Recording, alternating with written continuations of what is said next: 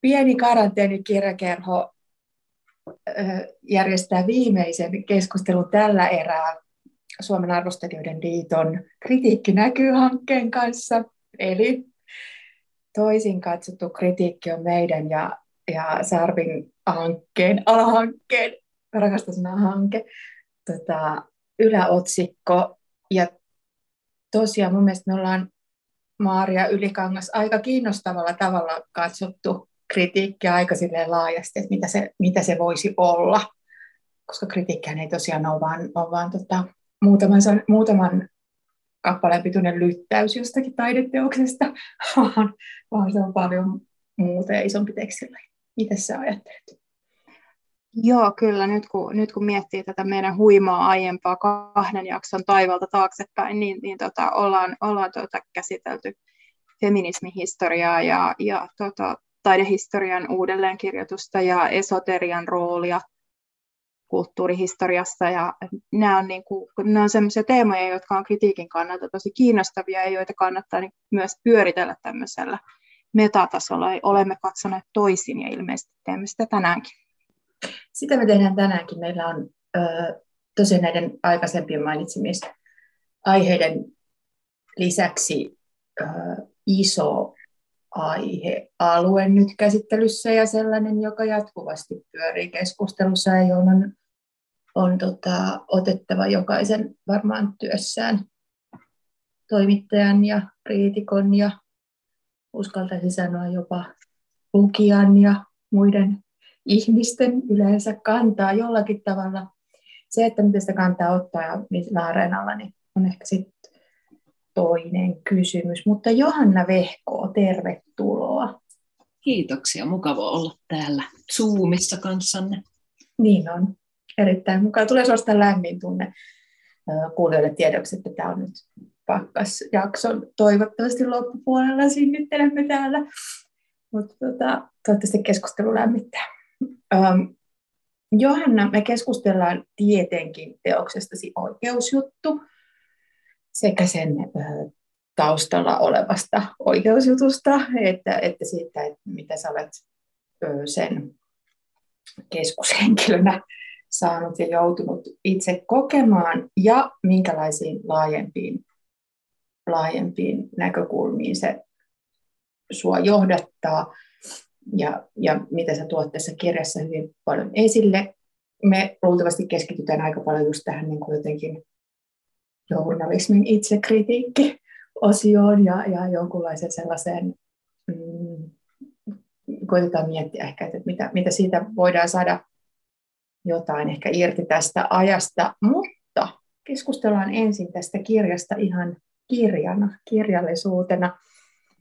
Mielellään.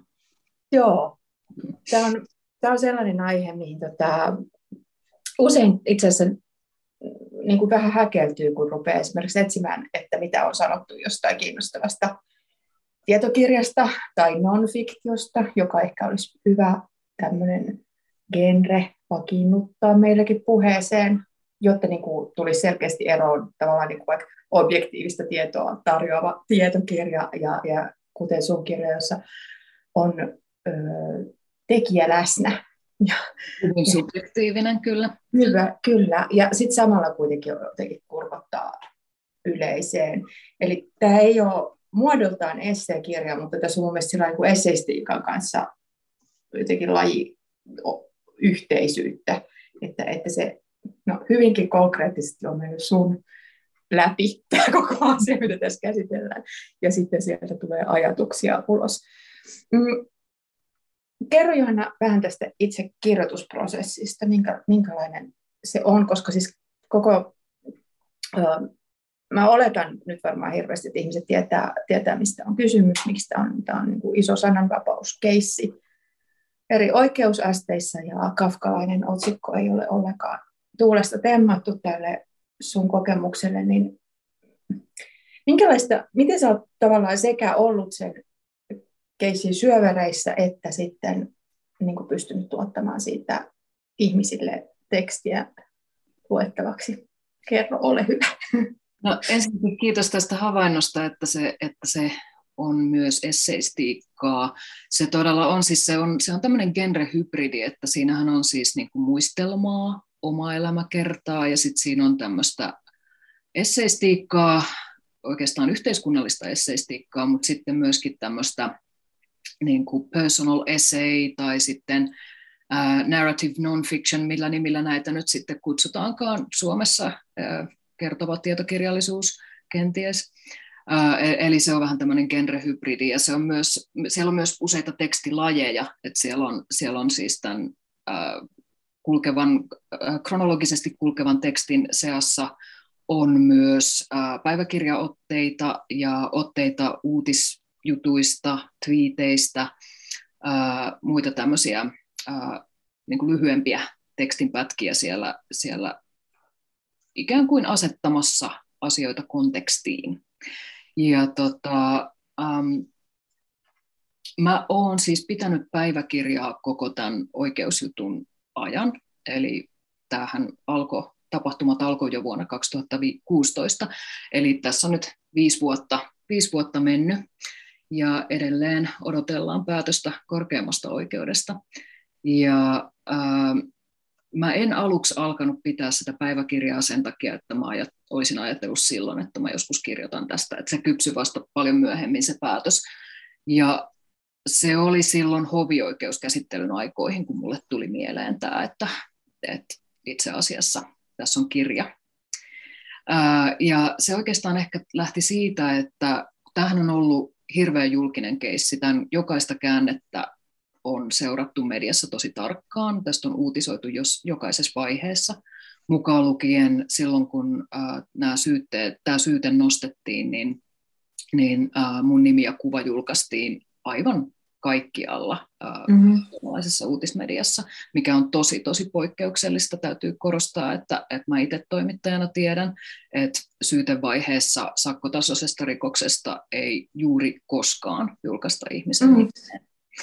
Ja, ja tota, täytyisi olla suunnilleen niin kuin pääministeritason ihminen, että se, että se täyttyisi se kriteeri, että, että nimi, nimi pitää julkaista, mutta jostain syystä mun kohdalla tällainen päätös sitten tehtiin täysin samaan aikaan kaikissa toimituksissa, mikä on mun mielestä tosi uskomaton juttu edelleen. Mm.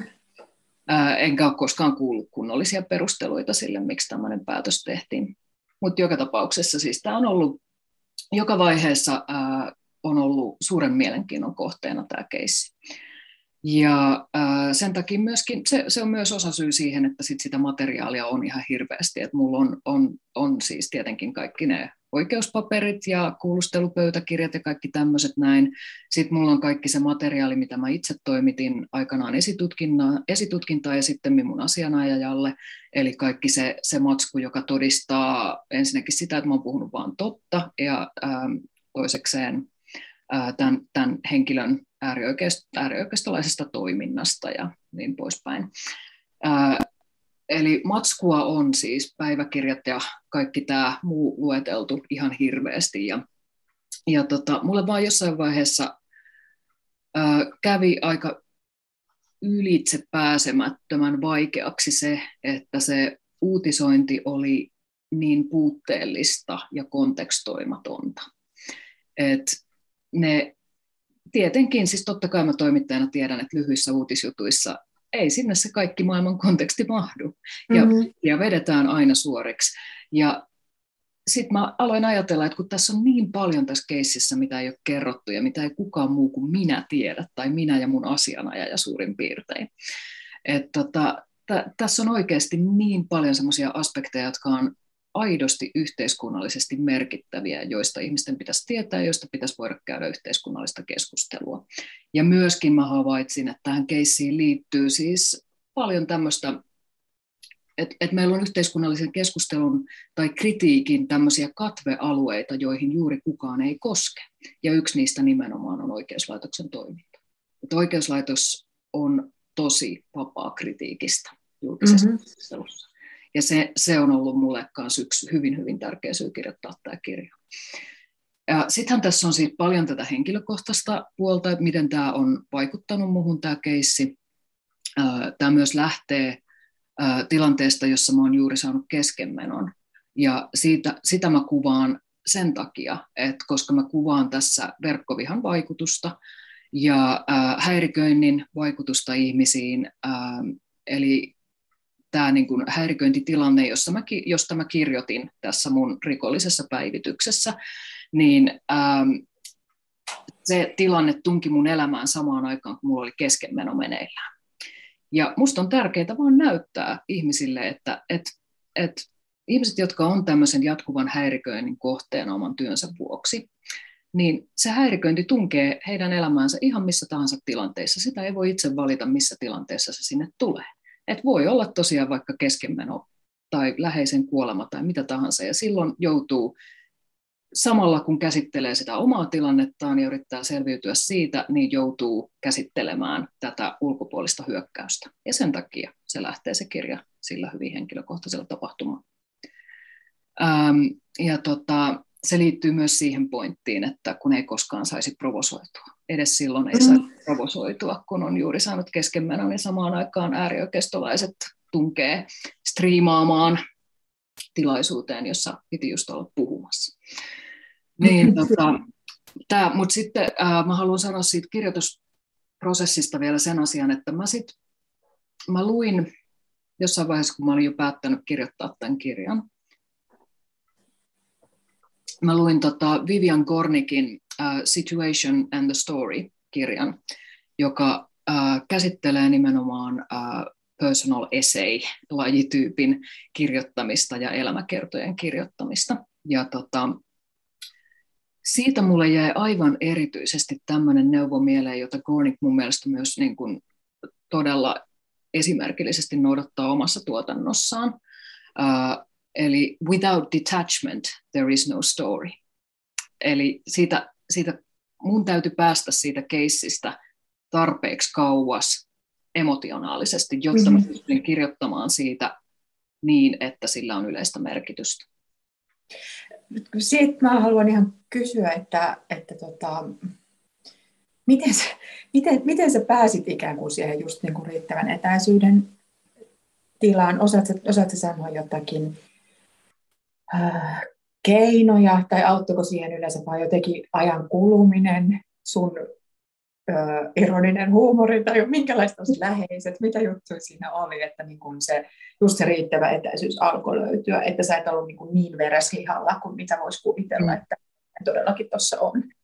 Varmasti aika ja terapia, mutta tota, ähm, Joo, siis ilman muuta äh, hyvä kun sanoit tuosta huumorintajusta, koska se on myös kun monet ihmiset ajattelee, että ne ei ehkä uskalla lukea tätä kirjaa, että se on liian kamalaa, niin oikeastihan tässä on paljon semmoista vapauttavaa huumoria. Toki se on aika mustahkoa, mutta, mutta tässä ylipäätään mun kirjoitustapa tämän tyyppisessä tekstissä on aika oikeastaan aika semmoisen jatkuvan huumorin sävyttämä. Kaikki ehkä huomaa sitä, mutta se on siellä kuitenkin koko ajan mukana se, se totta kai auttaa. Semmoinen, ylipäätään musta huumori on semmoinen esimerkiksi verkkovihaa kohdanneiden ihmisten tämmöinen yhteinen selviytymiskeino, ja tämähän tiedetään monista kamalista tilanteista, mitä ihmiset kollektiivisesti on kokenut, niin musta huumorihan on usein semmoinen, jonka avulla niistä selviydytään.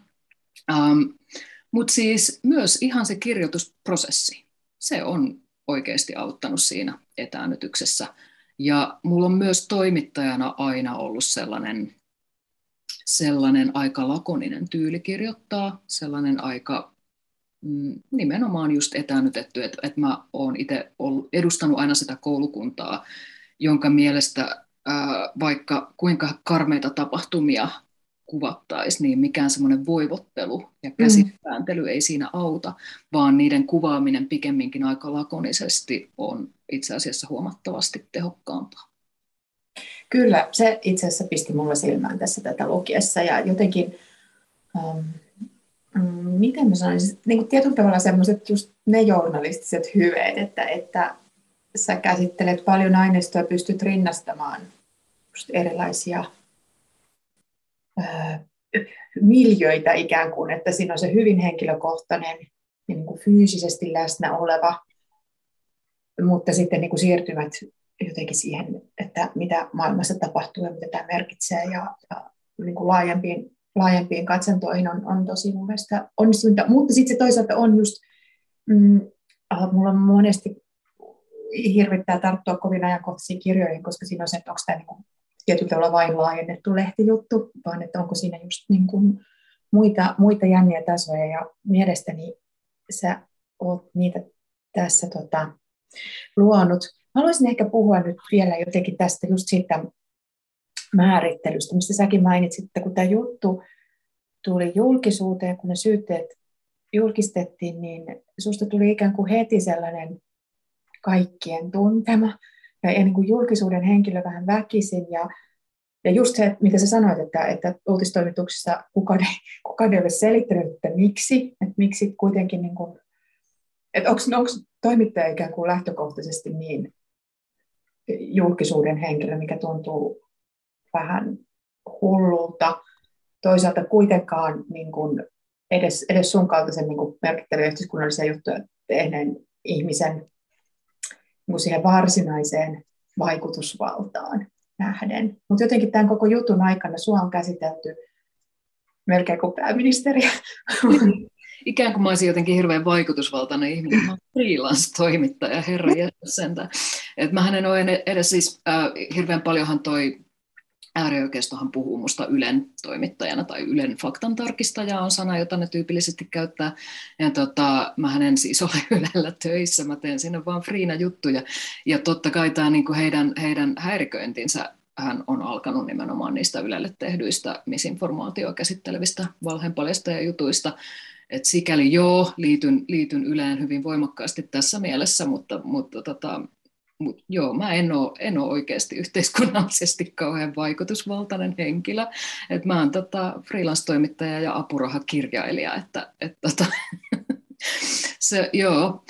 Ähm, niin, mä ajattelen, että siinä on kyse samantyyppisestä ilmiöstä kuin kun tota, tästä, mistä me varmasti puhutaan myöhemmin, eli että, että kun Twitterissä jostain vähän kohistaa, niin siitä tulee yhtäkkiä, se on niin kuin uusi uutiskriteeri, että siitä pitää nyt sitten, koska tästä kauheasti puhutaan, niin meidän pitää uutisoida tässä, ja, mm.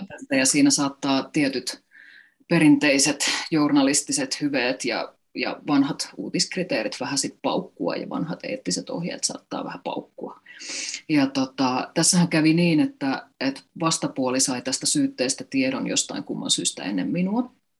Ja ää, tämän asianomistajan puoliso, joka myös on äärioikeistolainen aktivisti, niin, niin hän twiittasi tästä iltamyöhällä silleen yhtenä, yhtenä iltana, eli semmoiseen kellonaikaan, että mulla ei ollut mitään mahdollisuutta selvittää sitä asiaa enää sieltä Oulun käräjäoikeudesta. Ja tota, sen jälkeen heti seuraavana päivänä se oli ympäri Twitteriä, eli siitä, se, se levisi siis tosi laajasti Twitterissä, ja mä en vielä silloinkaan ollut itse saanut mitään virallista tietoa asiasta, että mä yritin kovasti saada sitä tietoa, mutta mä en millään saanut sitä, ja samaan aikaan se leviää Twitterissä, ja sitten perinteisen median vaikutusvaltaiset päällikkötoimittajat alkaa kysellä, että hei, onko tämä totta? Miksi tästä ei ole kukaan uutisoinut? Mm. Ja sitten yhtäkkiä siitä uutisoidaan.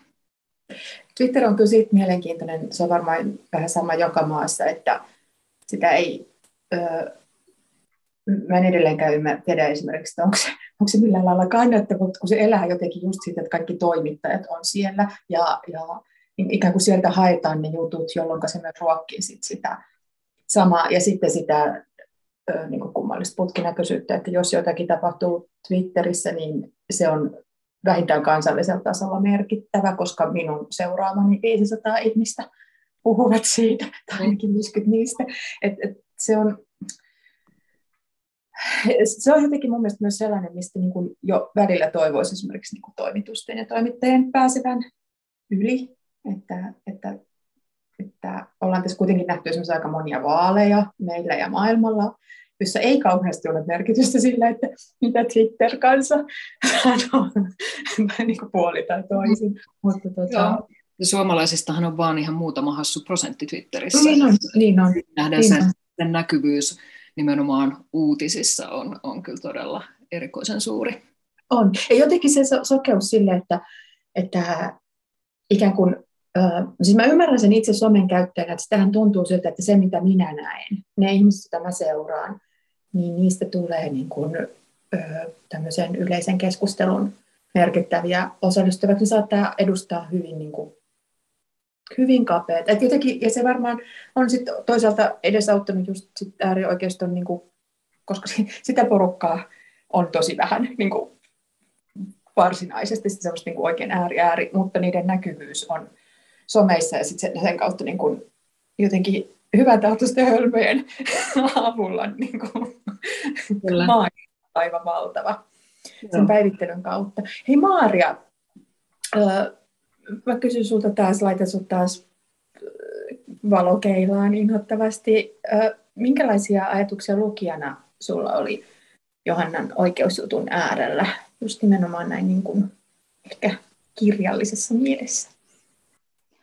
No jos aloitetaan sit kirjallisesta mielestä, niin tota, tämähän on niin kuin musta oli mielettömän hyvin tehty, että tavallaan niin kun mä itse silloin kun mä kirjoitan, niin, niin sehän niin kuin kaikki tekstilajit, mitä mä kirjoitan, on hyvin lähellä tätä, että niin kuin kritiikit, esseet ja niin edelleen, niin, niin tavallaan niin kuin musta on ihana lukea hyvin tehtyä non-fiktiota, ja, ja tämä on just sellaista, ja siis my, myös niin kuin Johanna itsekin mainitsit tämän tekstilajien vaihtelun, että tässä on, tässä on niin kuin erityyppistä materiaalia, joka tavallaan niin kuin, se antaa aika monisärmäisen kuvan siitä, siitä niin kuin, todellisuudesta, mitä tämä kirja pyrkii kuvaamaan. Et mä en puhu nyt semmoisesta, että kirja yrittää luoda illuusion todellisuudesta, vaan yrittää niin kuin, antaa siihen erityyppisiä näkökulmia, kun siis todellisuuden kuvaaminen ei ole yhtään yksinkertaista sen takia, että todellisuus on niin kauhean monimutkainen asia.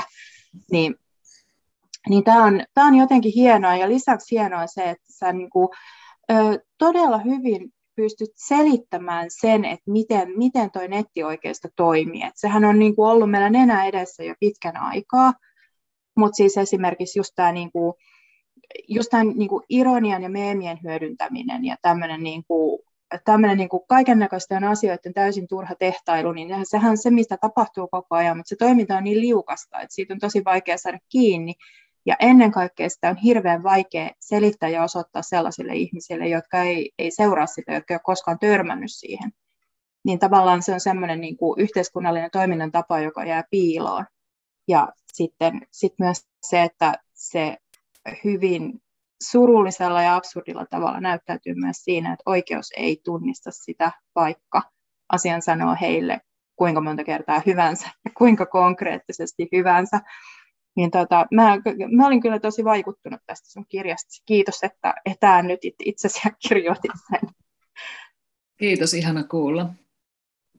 Joo, se on ehdottomasti tosi arvokas just, just tämän muotonsa ja, ja kaiken sen, mitä Maria kuvasit ansiosta. Senkin takia, että, että jotenkin se puheenvuoro muuttuu laajaksi, näyttää, näyttää meille, jotka on esimerkiksi henkilökohtaisesti säästyneet verkkovihalta. Et, et jotenkin se, kun tässä on myös paljon näitä aiheita, joita on, sanotaan nyt viime vuosikymmenen ajan, jotka on ikään kuin yleistyneet ja joista puhutaan ja, ja niin kuin, jotka jotenkin niin kuin hahmottaa, että okei, tämmöistä, tämmöistä on. Mutta eihän se nyt voi, haittaako se nyt sit niin kuin varsinaisesti. Ja just jotenkin se, että miksei siitä pääse yli tai, tai älä provosoidu, kun provosoidaan, mikä on hyvä neuvo, mutta pirskatin hankala, koska se provosointi tulee nykyään niin lähelle, vaikka se tekijä olisi kuka tahansa, että sitä on hyvin vaikeaa niin kuin jotenkin päästä, päästä yläpuolelle tai ulkopuolelle tai sulkea kaikki. Onko se edes mahdollista? Niin ja miksi pitäisi? Ja miksi pitäisi? Ja miksi se on sen kohteen velvollisuus? Että jotenkin se aina – aina, että miksi se on sen kiusatun tai miksi se on sen ö, targetoidun ihmisen velvollisuus jotenkin. Mutta sittenhän toisaalta nykyyhteiskunnan neuvot monesti on, että ai sulla on vaikeaa tästä, no muuta, muutapa omaa asennoitumistasi, mm. olepat se näiden, näiden asioiden edessä. Kyllä, ja verkkovihan kohteillehan nyt edelleen ikävä kyllä usein annetaan sitä neuvoa, että no tarviiko nyt mennä sinne someen tai niin. sinne internettiin ollenkaan. Ai joo, no okei, no mä jätän sitten menemättä, että kaikki muut voitte siis mennä, mutta mä, mä jätän menemättä. Eihän se nyt niin voi mennä, se on meille kaikille avointa julkista tilaa ja kaikkien pitää voida olla siellä. Kyllä, mutta tällä yleisellä ilmapiirillä ja jotenkin asioiden polarisoitumisella on sellaisia öö, puolia, että esimerkiksi tällainen öö, vaikutusvaltainen henkilö, kuten minä, olen tota, jossain vaiheessa mun oli pakko jättää Twitter esimerkiksi kokonaan, kokonaan pois somedietistä, koska tota, se, siis just että mä itse olen niin siellä vaan ikään kuin tarkkailemassa ja hassuttelemassa ja, ja tota, ikään kuin seuraamassa keskusteluja, niin mä huomasin, että se vaikuttaa mun, mun jotenkin kognitiivisiin kykyihin jo niin, niin, niin kuin voimakkaasti, että, tota, että mä en kestä. Ja yksi asia, mikä, mikä on äärimmäisen hankala, on se, että mm, otetaan nyt esimerkiksi, jos me puhutaan varmaan paljon, on, on esimerkiksi nyt jotenkin me ollaan edetty tämmöistä hyistä cancel-kulttuurikeskustelun syksyä, syksyä 2021 tässä, mutta kun ne samat keskustelut on jotenkin, ne vaan toistuu ja toistuu, ja ainoa mikä tapahtuu on ehkä se, että ihmiset entistä tiukemmin poteroituu ja, ja jotenkin, tästä on tosi vaikea puhua käyttämättä sotaista metaforistoa, ja, ja jotenkin niin kuin ensinnäkin niin kuin keskustelu on varmaan ihan väärä, väärä jotenkin se ajatus sille, että mitä, mitä niin kuin somessa tapahtuu tällaisten hotbattoneiden kohdalla, vaan, vaan siellä niin kuin lausutaan julki ja sitten, sitten ryhmittäydytään. Um, mistähän kautta? Ehkä tuolta, tota, niin, sä mainit, puhut paljon myös, myös jotenkin känselistä tuolla, tuolla tota kirjassasi, ja öö, itseäni hämmentää nimenomaan tämän keskustelun kohdalla se, että jopa monen muunkin, mutta varsinkin tämmöisten, mistä niin termi tulee omaksutaan suoraan vaikka Amerikasta. Sitten se tarkoittaa varmaan jokaiselle käyttäjälle vähän eri asiaa, että meillä ei ole vanhana parttifilosofina, niin se on ihan kauheana, kun käsitteitä ei määritellä ja niitä ei avata. Ja sitten niitä vaan käytetään ikään kuin kaikki tietäisivät, mistä puhutaan. Joo, ja siis tota canceliähän käytetään siis synonyyminä intersektionaaliselle feminismille ja, ja sitä wokea käytetään myös ikään kuin synonyyminä ja siis herranjestas. Ja sitten kun näihin liittyy siis mielettömän pitkä historiallinen laahus nimenomaan sieltä Yhdysvalloista ja se taas ei ole sama historiallinen laahus meillä täällä ja ne kulttuuriset kontekstit, ne on aivan toisenlaisia ja ne, ja ne keissit, mitä aina otetaan esimerkiksi, ne on sieltä ja se on jotenkin siis vaan ylipäätään tämä tämän, tämän syksyn, tämä oli, tämä oli hyvä määritelmä, tämä hyi, hyisen cancel-kulttuurin syksy, koska siis tämä keskustelu on ollut niin jotenkin infantiilia, että, että surettaa. Joo, kyllä, ja, ja niin kuin, itse tietysti niin kuin kriitikkona ja kulttuurijournalismina, kun, kun journalistina kun tulee seurattua näitä erityyppisiä keissejä, niin mä oon jo aikaisemmin väsähtänyt näihin tämmöisiin, että, että se ja tämä kirja on nyt kielletty siellä ja täällä. Ja joka kerta, kun selvittää asiaa, niin no ei sitä kirjaa oikeasti ole kielletty niin kuin missään. Ehkä joku koulu on saattanut poistaa sen kirjastosta ja siirtää sen varastohyllyyn tai jotain semmoista. Ja näissä keskusteluissa esimerkiksi unohtuu se, että Yhdysvalloissa on ilmeisesti kouluilla käytössä todella paljon vanhanaikaisemmat lukulistat kuin meillä, että siellä tahkotaan niitä klassikkoja. Ja sitten kun sinne yritetään tehdä tilaa niin kuin esimerkiksi niin nykykirjallisuudelle, nyky, nykynuorten ja lasten kirjallisuudelle, niin se vastustus, mitä kohdataan, on justiin tämä, että nyt siellä kielletään sitä ja tätä, vaikka mm. tämä ei oltu oikeasti kielletty missään. Niin ne, ne on todella väsyttäviä ja, ja niin kuin mua hämmästyttää se näissä, että mikä ihme motivaatio näitä on, näitä on raahata eh, esimerkiksi Suomeen tämmöisiä keskusteluita, joilla ei ole minkäännäköistä merkitystä minkään asian kannalta.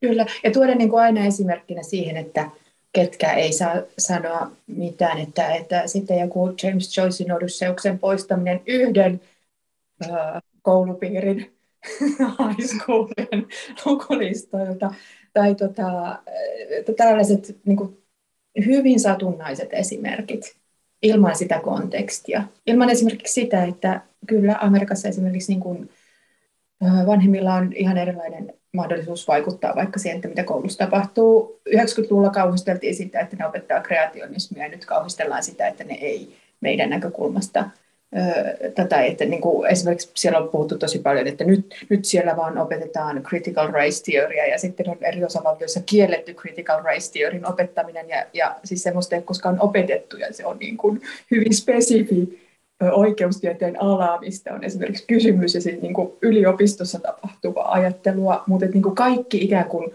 just vaikka anonin laajentaminen tai historian laajentaminen, niin, niin se on niin kuin semmoisen kohmun kohde. Ja surullistahan tässä on se, että, että jotenkin, mitä säkin tuossa Johanna kuvaat, on sitä, että sellaiset niin kuin tosi äärioikealta ja sellaisesta josta niin hurukonservatiivisuudesta lähteneet puhettavat yleistyy. Ne on semmoista jotenkin niin kuin väsyttämällä tuodaan normaali kieleen. On siis räikeitä esimerkkejä, että yhtäkkiä niin kuin vaikka uutisissa saattaakin puhua laittomissiirtolaisista, vaikka käsittääkseni jo pitkään on, on opastettu, että sellaista ei ole. Ja, ja, ja niin kuin ikään kuin vaan lipsahtaa. Ja, ja tota, sitten, sitten on niin kuin just tätä, että sellaiset, niin kuin, että, että, että ne onkin normaaleja, sellaiset, niin kuin, että se normaali siirtyy koko aikaa, aikaa no, oikeammalle, niin jotenkin konservatiivisesti availlaan sitä Overtonin ikkunaa, eli, eli että tota sitä, että mikä, mikä on hyvä. mahdollisuuden kyllä. Puheessa. Mm. Ja siis kyllä. suomalainen vastinehan näille, näille tota, keskusteluille, mitä äsken, äsken kuvattiin, niin on tietysti tämä jatkuva ää, ininä siitä, että mitään ei saa sanoa. Mm-hmm. Ja, tota, ja sitten sanotaan niitä asioita, mitä ei saa sanoa, koska niitä voi sanoa. Niitä voi aivan vapaasti sanoa. Ja nyt esimerkiksi tämän tota, surullisen kuuluisan äh, valtaoja Sannikka Ebrahimi keissin, vanavedessä hän Twitterissä hän trendasi monta päivää tämä N-sana, jota valtaoja käytti siinä ohjelmassa. Ja, ja siis näköjään todellakin saa sanoa ihan Twitterissä, itse asiassa luulisi sen olevan ää, kielletty, kielletty sana, koska tota, se ainakin englannin kielellä on. Niin, ihan jo pelkästään kansainvälisten tavallaan tällaisten niin kuin mallien ja oikeuskäytäntöjen mukaan. Ja, tota, ja tämä on nyt hauskaa, koska sä oot nyt konkreettisesti ihminen, jolta on kielletty sanomasta. Kyllä, et, et, tota siis, tämä tuntuu olevan tosi monille vaikea ymmärtää. Et, tota, se, että joku esittää heitä kohtaan kritiikkiä verkossa – niin se ei tarkoita sitä, että he, he ei saisivat sanoa, että he eivät saisi sanoa jotain. Kyllä. Et jotenkin sananvapaus tarkoittaa vapautta, että mua ei saa kritisoida. Kyllä. Mutta se, että ää, oikeuden tuomiolla rajoitetaan sananvapautta, kuten mun tapauksessa on, on tehty, niin se on ihan aito, konkreettinen sananvapauden rajoitus. Ja sen takia mun mielestä olisi parempi keskustella sellaisista tapauksista, jos oikeasti on rajoitettu sananvapautta. Kyllä. Joo, joo kyllä, kyllä olisi. Ja, ja samalla niin kuin musta tässä on ollut varsinkin tänä syksynä korostunut vähän semmoinen huolestuttava tendenssi, että tätä sananvapautta käytetään nimenomaan just niin kuin, enemmänkin niin kuin ideologisiin ja mielipiteellisiin asioihin. Ja siitä on niin kuin hirveän paljon vähentynyt sellainen aspekti, mikä oli aikaisemmin mukana, että oltiin esimerkiksi kiinnostuneita muiden maiden heikentyvästä sananvapaustilanteesta, kuten nyt on esimerkiksi käynyt Unkarissa tai valko niin, ei, ei niin kuin, nämä asiat ei nyt kiinnosta näitä ihmisiä, jotka tällä hetkellä pukee semmoisen sananvapausaktivistin kaavun ylleen, että semmoiset niin oikeat sananvapauden rajoitukset meillä tai muualla ei hirveästi kiinnosta, mutta se, että, että jostain ö, sanasta tai tavasta sanoa asia nousee kohu, niin se sananvapauden katse on jotenkin siirtynyt siihen. Ja musta tämä tuntuu todella epämiellyttävältä.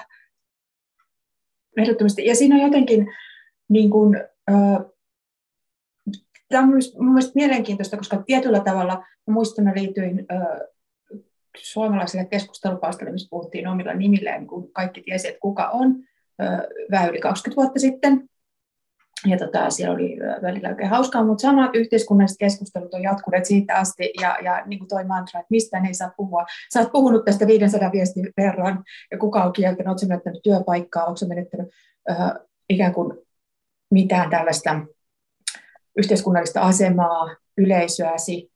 Et, et jotenkin, ja sitten tietysti niin kuin, no, Too on sitten toinen juttu, mutta jotenkin näistä kaikista puhutaan ikään kuin meillä olisi joku sellainen niin valtava sensuurin musta pilvi yllämme koko ajan täällä, ja, ja niin kuin tapahtuisi jotain kamalaa, jos ihminen saa sanoa, paitsi että sitten hän on niin rohkea, että hän sanoo sen, mitä ei saa sanoa, ja sitten niin kansa takuttaa pieniä kätösiä vieressä ja peukuttaa. Mutta just, just sellainen joku, joku niin kuin kummallinen sokeus, mun mielestä myös ihmisille, jotka niin kuin on ehkä jossain vaiheessa ymmärtäneet, mutta että ehkä se on tämän, just tämän jonkun väsytystaistelun tulosta, että porukka alkaa flipata. Ja väitän, että siihen vaikuttaa tosi paljon tämä meidän elämä korona-eristysaika, että koska me ei päästä ikään kuin myöskään puhumaan ihmisille normaalisti, käydymään normaalisti, jotenkin niin kuin normaalissa tiloissa keskustelua, niin kaikki on siinä somen puolijulkisessa, kummallisessa, amebamaisessa.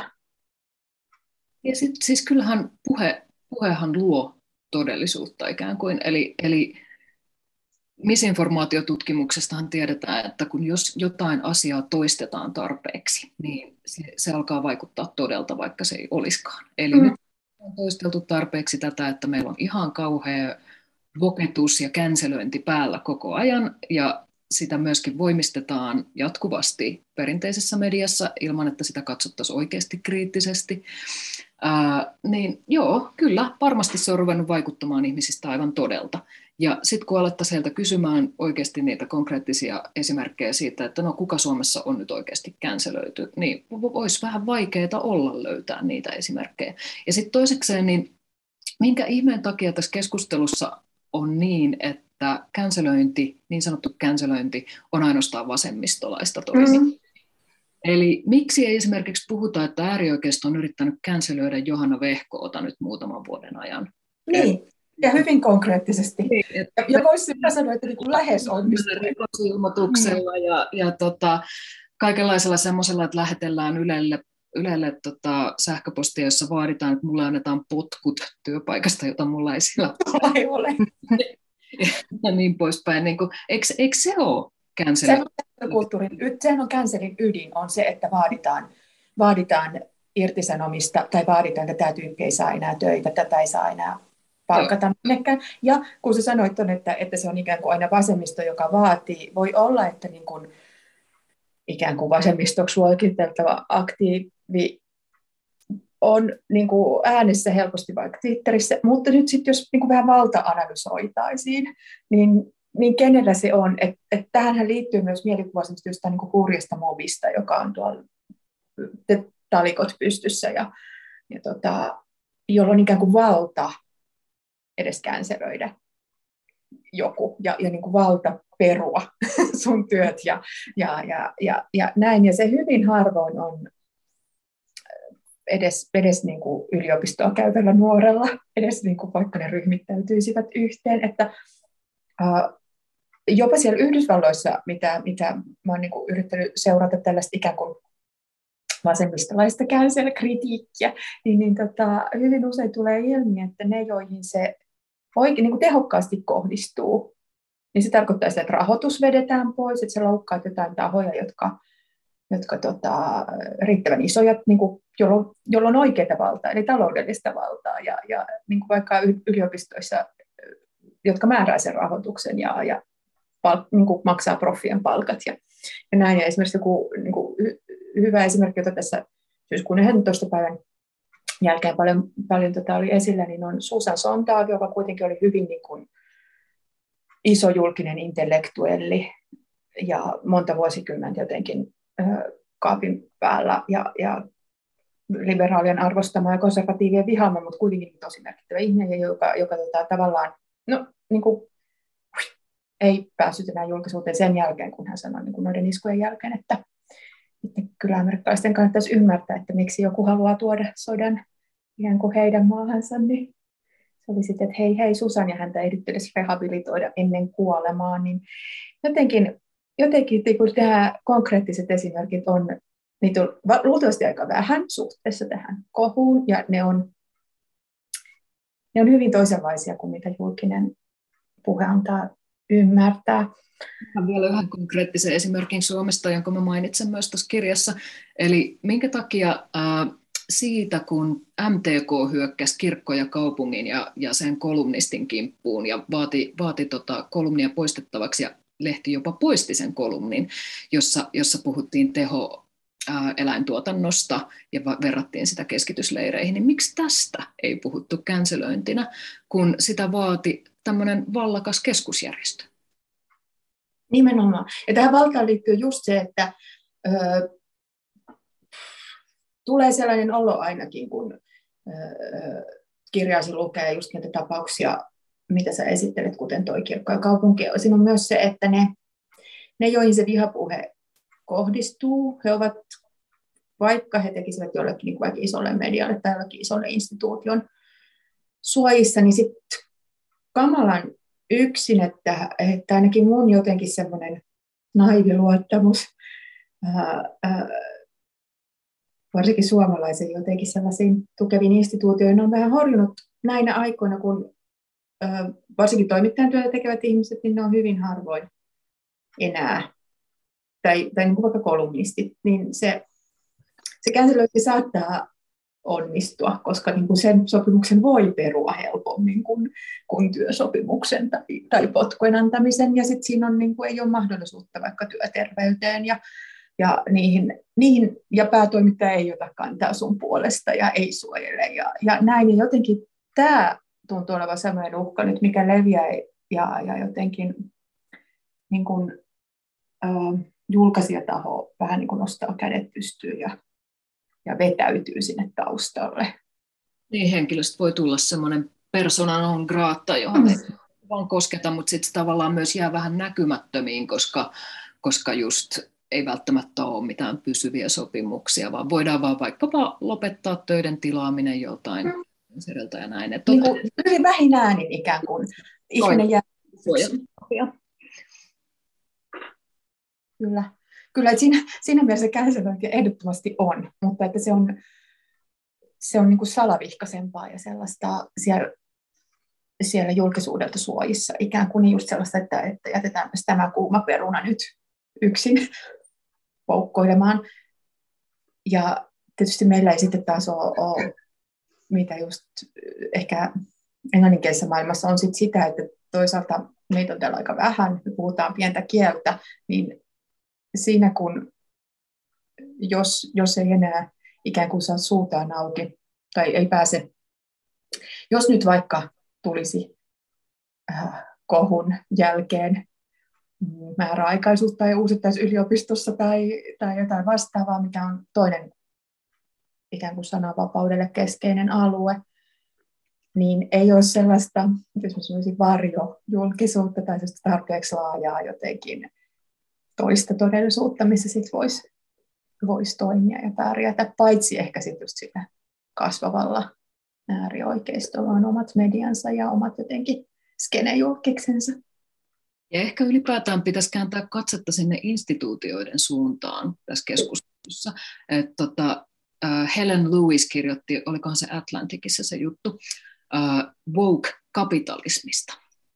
Eli, eli tota, hänen pointtinsa oli se jotenkin näin, että, että aina silloin, kun just tuolla angloamerikkalaisessa maailmassa, kun, kun joku henkilö tosiaan sit menettää sen työpaikkansa tämmöisen julkisen, julkisen ää, metakan seurauksena, niin ää, kyse onkin siitä, että, että se instituutio on tehnyt niinku semmoisen jonkinlaisen bare minimumin siinä, että ne on niin kuin vaan heittänyt sen yhden henkilön bussin alle sen sijaan, että ne tekis mitään oikeita konkreettisia muutoksia esimerkiksi ää, niiden yhtiön niin kuin politiikkaan, miten ne ylipäätään vaikkapa ottaa inklusiivisuuden huomioon tai muita tämmöisiä asioita, että niiden ei käytännössä tarvitse tehdä mitään oikeita muutoksia, ne heittää vain yhden tyypin bussin alle ja sen mm. jälkeen jatkaa business as usual. Joo, Joo tämmöistä mä... tapahtuu. Joo, mä ajattelen, että jos mä toisin tässä vielä vähän tota, niin kuin taidekritiikin näkökulmaa ilmi, niin e-, esiin tässä, tässä niin kuin, ja myös kulttuurijournalismin kautta, että kyllähän niin kuin, tota, jos kritiikkiä ajattelee tekstilajina, niin sehän on, se rinnastuu tavallaan kolumneihin mielipiteellisenä journalismina. Ja siinä sitten niin kuin tavallaan kaikki se, mitä, mitä niin kuin taiteesta puhutaan ja miten siitä milloinkin puhutaan, niin se aina osittain liittyy niihin muihin kulttuurikeskusteluihin, mitä on meneillään. Eli tällä hetkellä siinä on niin kuin myös, myös riskit siihen, että se liittyy aina sitten jollakin tavalla ehkä tähän niin kuin infantiilisti määrittyvään kulttuurisotaan, jota ei välttämättä oikeasti ole olemassa, olemassa. Missään.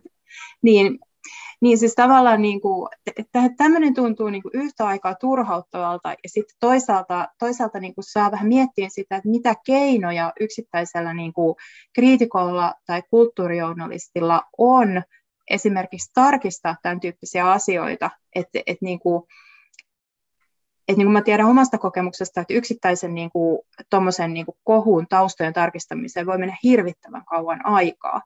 Mutta, mutta onko sinulla Johanna jotain neuvoja siihen, että mistä esimerkiksi tunnistaa sellaiset asiat, jotka ei todennäköisesti ole kauhean tarkasti totta ja jotka, jotka voisi niin kuin, niin kuin jollain tavalla tunnistaa ja sitten ehkä jättää pois siitä omasta tekstistä tai tarkistaa ne niin kuin jollakin järkevällä ajankäytöllä, käyttämättä päiväkausia siihen niin kuin voi helposti mennä. Just ne semmoiset herkullisilta vaikuttavat storit, jotka on vähän just liian hyviä ollakseen totta, niin nehän hirveän usein just ei ole totta. Mm.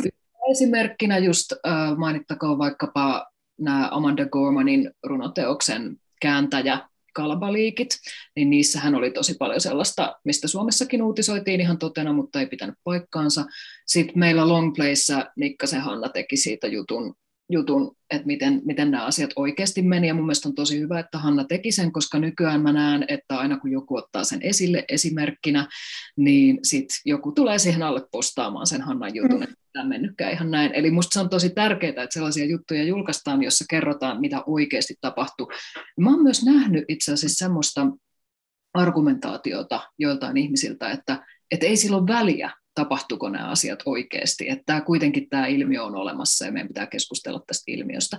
Mutta mun mielestä, mä, mä en siis pysty itse faktan tarkistukseen ja misinformaatioon erikoistuneena toimittajana ollenkaan ymmärtää sellaista ajatusmaailmaa, jossa, jossa sillä niillä tosiseikoilla ja todellisuuden tapahtumilla ei olisi oikeasti mitään merkitystä. Totta kai sillä on. Et miten me voidaan ylipäätään keskustella mistään yhteiskunnallisista kysymyksistä, jos se meidän keskustelu ei ollenkaan pohjaa tosiasioihin. Mm. Joku kummallinen tarkoitus pyhittää keinot, enkeli Elisa perustelu näihin asioihin, että, että ja, ja sitä, mistä vähän aikaisemmin sivuttiin, on, on tosiaan se jotenkin ehkä niin kuin, ö, mitä nyt yksittäinen toimittaja voi tehdä, niin ainakin jotenkin hahmottaa myös, myös niin kuin oma roolinsa siinä todellisuuden lu, luo, jatkuvassa luomisessa. Että kun me puhutaan jostain, nytkin kun me puhutaan tästä, niin me ikään kuin, ehkä me samalla vähän depunkataan sitä, että, että onko, onko näitä ilmiöitä olemassa. Että, että tavallaan niiden käsittelemistä ei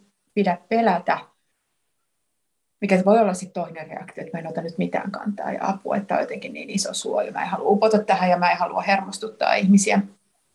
Mutta, tota, mut, mutta se vastuu siinä, siinä todellisuuden luomisessa, tietenkään se ei ole yhden ihmisen harteilla eikä niskoilla. Ja sitten se, että saattaa joskus jopa mokata, saattaa joskus tulla tarttuneeksi jonkin kohu, joka ei ole. Senkin voi ehkä ilmoittaa myöhemmin, että mm tarkemmin harkittua niin asian perehdyttyä. Niin. Hirveän useinhan nämä, nämä NS-känselöintikeissit uutisoidaan Suomessa, kun on ulkomaisia keissejä, niin nehän hirveän usein uutisoidaan perustuen johonkin toiseen lähteeseen ihan täysin.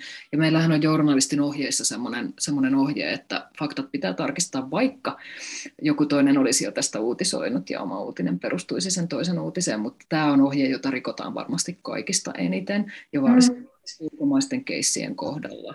Ja sitten tullaan, tullaan toistaneeksi sitä väärää, väärää tietoa ihan, eikä se nyt ole mitenkään välttämättä tahallista ja pahan tahtosta tai mitään, mutta vaan luotetaan siihen, että joo, jos joku on tästä uutisoinut, niin tämä on varmaan näin, ja tehdään tästä meille nopsaan tämmöinen siteerausjuttu.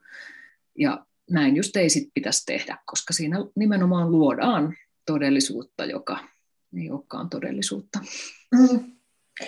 Mutta mut sitten taas toisaalta tässä tullaan aina jotenkin, että mitä näille asioille voidaan tehdä ja, ja päädytään siihen, että se tekemisen pitäisi tapahtua siellä instituutioiden tasolla. Sitten toisaalta varmaan mä luulen, että meillä on aika realistinen näkemys siitä, että kuinka paljon ää, resursseja medioissa ollaan valmiita laittamaan yhtään mihinkään, mikä ei ole just sitä, että tuotetaan kontenttia mahdollisimman.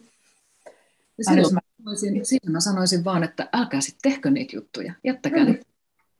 tehkää jotain muuta niillä resursseilla. Niin. Se mm. niin, ja sit, mm, niin ja se, että mikä sitten on se että jos media on niin välillä oma hyvänen jotenkin omasta asemastaan ja miksi sitä pitää maksaa ja, ja niin kuin kunnon ihminen kuluttaa, kuluttaa niin kuin kunnollista mediaa, niin silloin sillä pitäisi olla aika korkea se rima. Joo, ilman, ilman muuta. Et jos, jos halutaan nimenomaan, että ihmiset uskoo siihen väitteeseen, että meiltä saa sitä aidosti luotettavaa journalismia, josta nimenomaan kannattaa maksaa, joka on tärkeää meidän yhteiskunnassa, niin kyllähän se tuotelupaus pitäisi olla sitten kunnossa. Maaria, nousiko sulle vielä näkökantoja muita, josta haluaisit Johannan ja kanssa keskustella? Mä, eh, ehkä mä nostasin vielä lyhyesti, lyhyesti tähän loppuun sen tavallaan niin kuin, äh, tarkistettava faktan ja mielipiteen eron, että nehän on, nehän on tota, varmasti niin kuin, lukuun ottamatta ihan, ihan niin kuin selkeimpiä uutisoivan journalismin lajeja, niin ne on aika olennaisia kaikessa, kaikessa journalismissa, varsinkin kritiikissä, jossa niin kuin sen koko lajin biifi perustuukin siihen, että kirjoittajalla on joku tulkinta tästä asiasta, joka, joka, niin kuin, joka voi olla perusteltu, mutta joka ei ole samassa mielessä fakta kuin, kuin esimerkiksi erilaiset materiaaliset tosiseikat sen teoksen taustalla, tai just ne asiat, joita, joita sen teoksen tulkintaan on esimerkiksi aikaisemmin liittynyt. Et esimerkiksi tämä Kooman esimerkki on aika hyvä siinä, että miten se niin kuin kääntäjäkeskustelu kulki mukana siinä, siitä huolimatta, että mikä, mikä niin kunkin kriitikon ö, käsitys ja oma mielipide tästä koko keissistä oli.